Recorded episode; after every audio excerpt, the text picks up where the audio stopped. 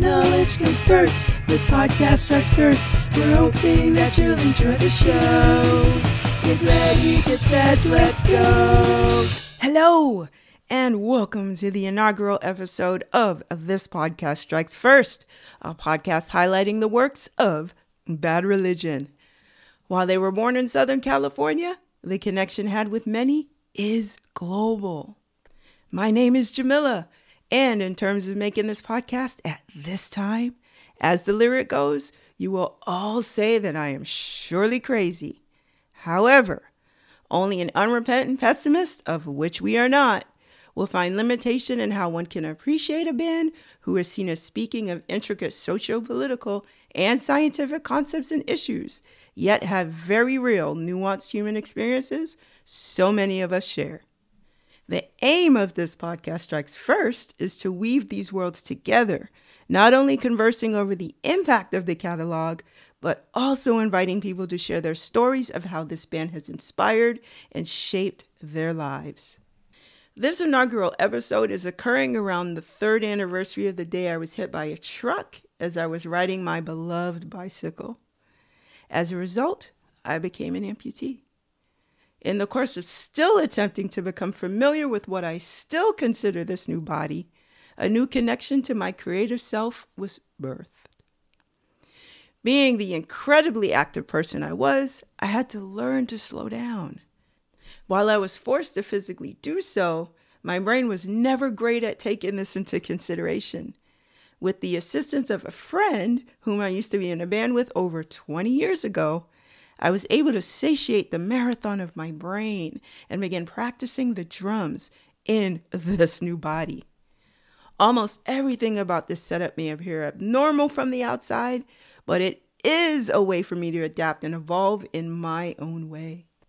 It has come to the point where three years later, I created a theme song, a song inspired by a man who was born the year I turned four years old, though I came to first know them as a teenager. It is a man who is born into a new body several times in life, seemingly with, to take from another lyric, hope renewed. The collective of chapters in Bad Religion's life is not insignificant, not to be ignored or tucked away in some proverbial closet, never to be seen again unless released on a box set. I'm sure some of you may know where I'm coming from here. Imagining that the band would have never moved beyond the punk juggernaut that is How Could Hell Be Any Worse is not easy to do in its fuller context. Even if the world never heard into the unknown, I have a difficult time believing as they developed as humans that their creative output would match that youthful level of indignation, albeit more mature than many of their musical peers. The distant buzz of what eventually was to become a sonic boom was always peering in the shadows. And yes, I am defending Into the Unknown, the much maligned, including my members of the band, second album.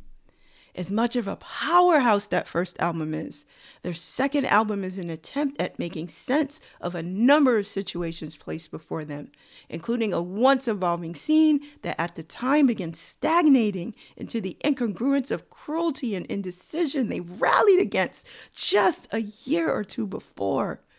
Punk mutated into a bad religion. Into the Unknown also laid the groundwork for one of the things the band is beloved for their harmonies. What is seen by many as a blight on their catalog is actually the one thing that allowed them to soar.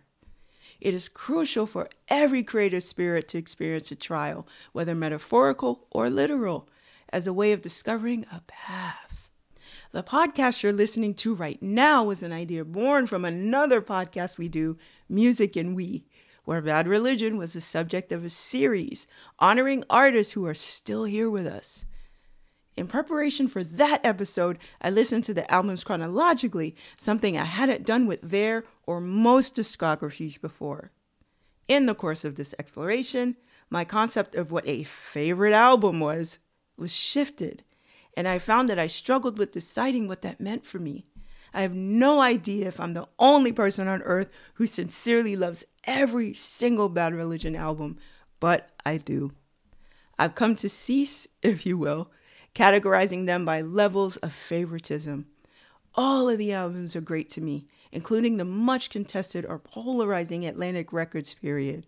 Except there are two albums that do stick with me as favorites if I had to rate them The Empire Strikes First, after which this podcast is named, and Into the Unknown. At this point, you may actually all be saying that I am surely crazy. But now, all I ask of you here is to take a look outside of your perceptions of what punk actually is. Is it a musical genre? Is it a style of dress? Is it a philosophical or theoretical question in musical form? I have punk to thank for leading me on an analytical and ideological trajectory that I remain on today, albeit far more mature, I hope. it wasn't the genre. I am a person who is a massive appreciator of grindcore, Japanese noise bands, sludge metal, and artists such as Don Van Vliet, as well as hip hop and R&B.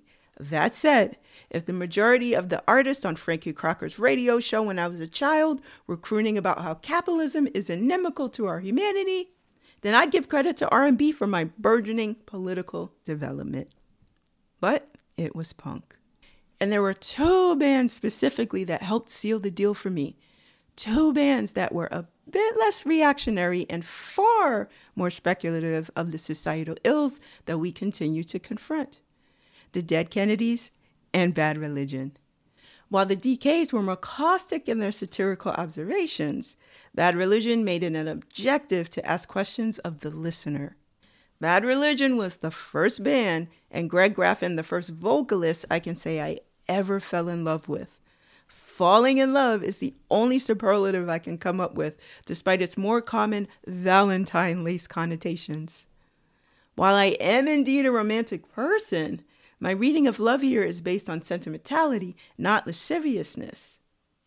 As I mentioned on the other podcast, it was as if they were blessed by the irony not missed here a punk angel. It wasn't an album that did it for me. It was a performance during one of the more, if not the final, challenging periods of the band's career the infamous Olympic Auditorium show in 1984, which Greg Graffin mentions in his book, Punk Paradox. It wasn't YouTube I first saw this show, though. YouTube was not even a concept, nor was the pervasiveness of the internet when I was a teenager. I had a VHS copy of the show, which was released by Flipside, the skateboarding and punk focused fanzine. The Circle Jerks and Agent Orange were also on the tape. And even though I thought both bands were cool, and Group Sex by the Circle Jerks was one of the first pieces of vinyl I purchased with my own money at 15 and still have to this day. I also had a fanzine of my own, and I got to briefly know Keith Morris. He's a very, very nice person. It was Bad Religion's portion of the tape I played on repeat. At that young of an age, I wasn't yet aware of the band's history. I didn't know they broke up after the release of Into the Unknown and reformed to make the Back to the Known EP, some of which they performed at the Olympic show. While I always looked at the gangs of dudes on stage humorously and eventually got to match that level of excitement at the shows I went to, I was most captivated by the vocals even though I had no control on cassette at that time, and even though I used to straight up sing the harmonies, I think I was more focused on receiving the messages emanating from that recording. The perceived discrepancy of the grit and ornateness of Graffin's vocals had not yet been refined, but there was something in them that mesmerized me from that 1984 performance. I was so mesmerized. I don't even think I noticed the gunshots in the background, which of course I did notice years later. As mesmerized as I was at the time, I came to discover that this show was also one of the reasons the band looked at the punk scene antagonistically, even by that point. The scene they loved had come to perish, and their rebirth was its resistance. That is the essence of punk. That someone could sing about injustice with such a beautiful voice didn't necessarily belie the subjects the band covered. In fact, That beauty was able to give the writing a more pensive as opposed to reactionary reading. Despite the various socio political critiques and lamenting of environmental devastation at the hands of careless humans, there is an optimism that lie beneath the surface. The resistance to nihilism and ambivalence is one of my favorite things about this band. Beside the anger that exists within a truly conscious person is a desire to activate oneself to participation in the creation of a better world. While there are certainly things that are perhaps too far gone to alter, we as sentient beings were not made to wallow in hopelessness. We must leave this world in a better condition than we were born into.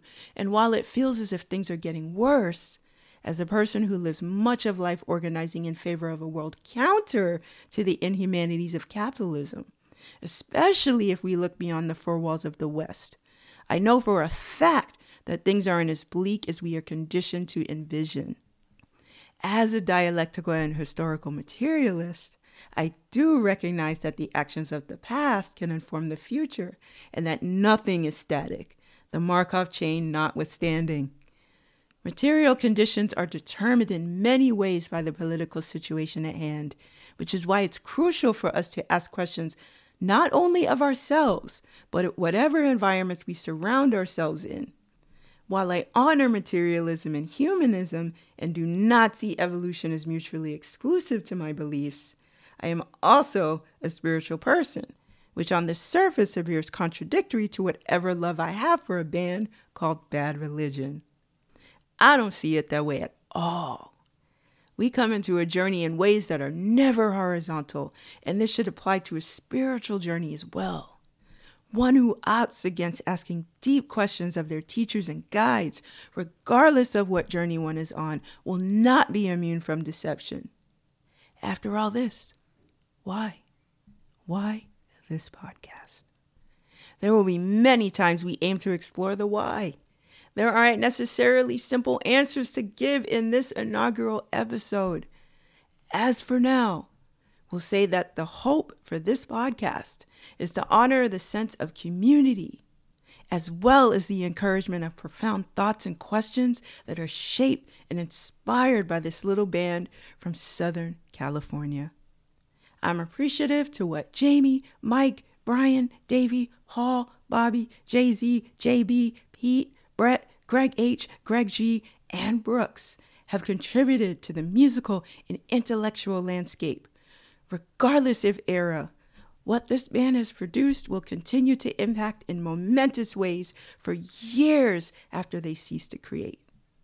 Thank you so much for taking time out of your day or night or afternoon to listen to the beginnings of this humble little podcast. Thank you. This podcast strikes first. Our appreciation is bursting from the seams. Thank you for listening. Stay tuned till we meet again.